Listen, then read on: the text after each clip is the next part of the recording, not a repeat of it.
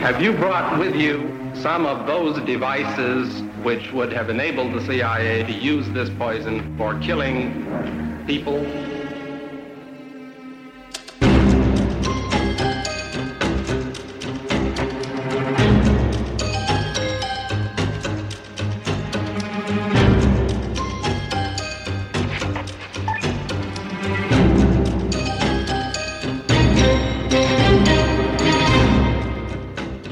Du lytter til det hemmeligste af det hemmelige.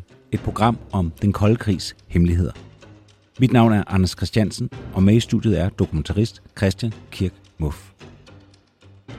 Jeg kommer til at gentage mig selv. Vi har sagt det her tusind gange, men det er jo lidt pinligt faktisk, fordi vi har, vi har fået en henvendelse fra en lytter, der, så vi må tage lidt på os. Vi har startet det her program, fordi vi begge to er fascineret af begrebet stay behind.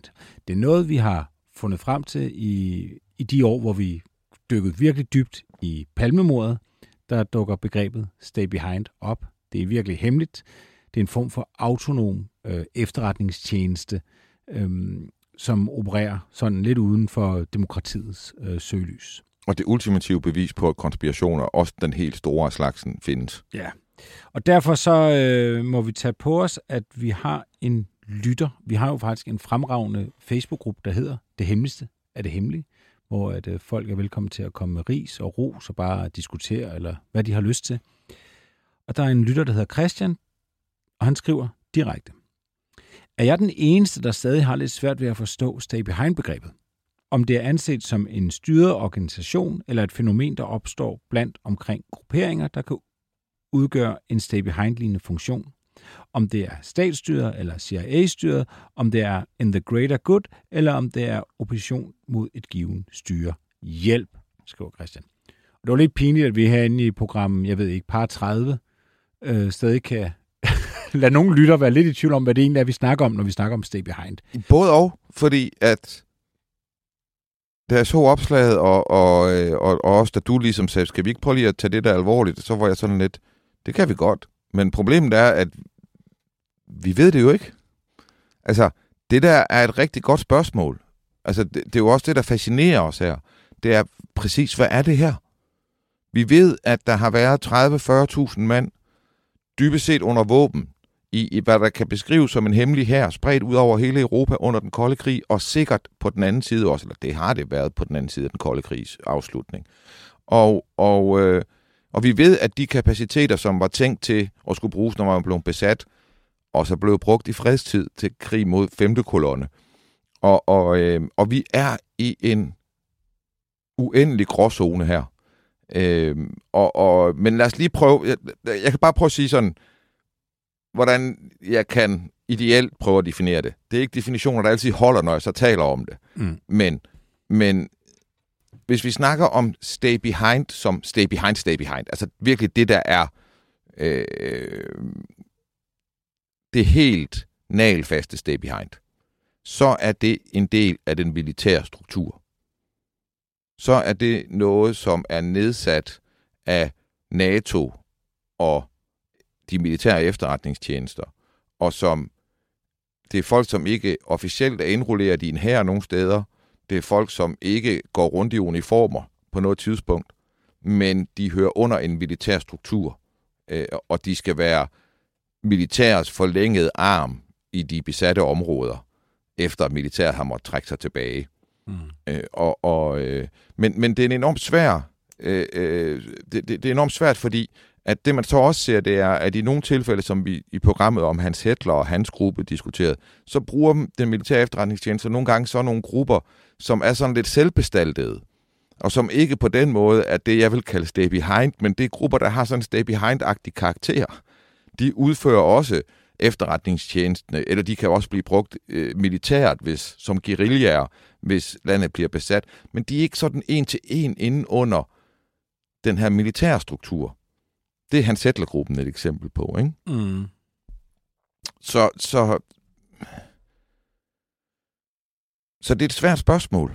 Og, og, og det er jo også, øh, det er også et svært spørgsmål, sådan juridisk, tænkte jeg, da, jeg, da vi ligesom tænkte, vi kunne lave et program, hvor vi ligesom prøver at komme nærmere nogle definitioner på det, og så fik jeg den idé, at tænke, altså, kunne vi ikke snakke om det, så prøv lige at finde ud af, hvad er krigens love omkring sådan nogle illegale kompetanter, eller illegale soldater, eller hvad man kalder folk, som ligesom ikke er indrulleret i en hær og står på den ene side af en front, Ja. men, men som ligesom har en eller anden anden status. Ja, og, og vi kan jo sige, altså i sammenhæng med Ukraine-krigen øh, øh, mellem Ukraine og Rusland, der er jo forlydende om, at der er jo nu øh, ukrainske stay-behind-lignende grupperinger, der er i gang både i de besatte områder, men der er også nogen, der mener, at de måske endda opererer inde i, i det klassiske Rusland. Øh, og vi kan jo så snakke om, hvad er egentlig juridisk set deres stilling, for de er jo ikke soldater, eller er de? Eller hvad? Ja, og, og der er nok også forskel på dem, der opererer inde i Rusland, og så dem, der opererer i de besatte områder i, øh, i Ukraine, kunne jeg forestille mig. Under andre omstændigheder, så, så vil øh, det rigtigste at gøre her jo, øh, jo nok være at få fat i nogen, der ved faktisk noget om det. Ja. Og øh, en af dem, der gør det, det er en fyr, der hedder Frederik Harhoff. Hvem er Ja, han? han er, han er professor øh, i, i Jura, øh, Syddansk Universitet, og så har han øh, i flere år fungeret som dommer ved internationale krigsforbryderdomstol.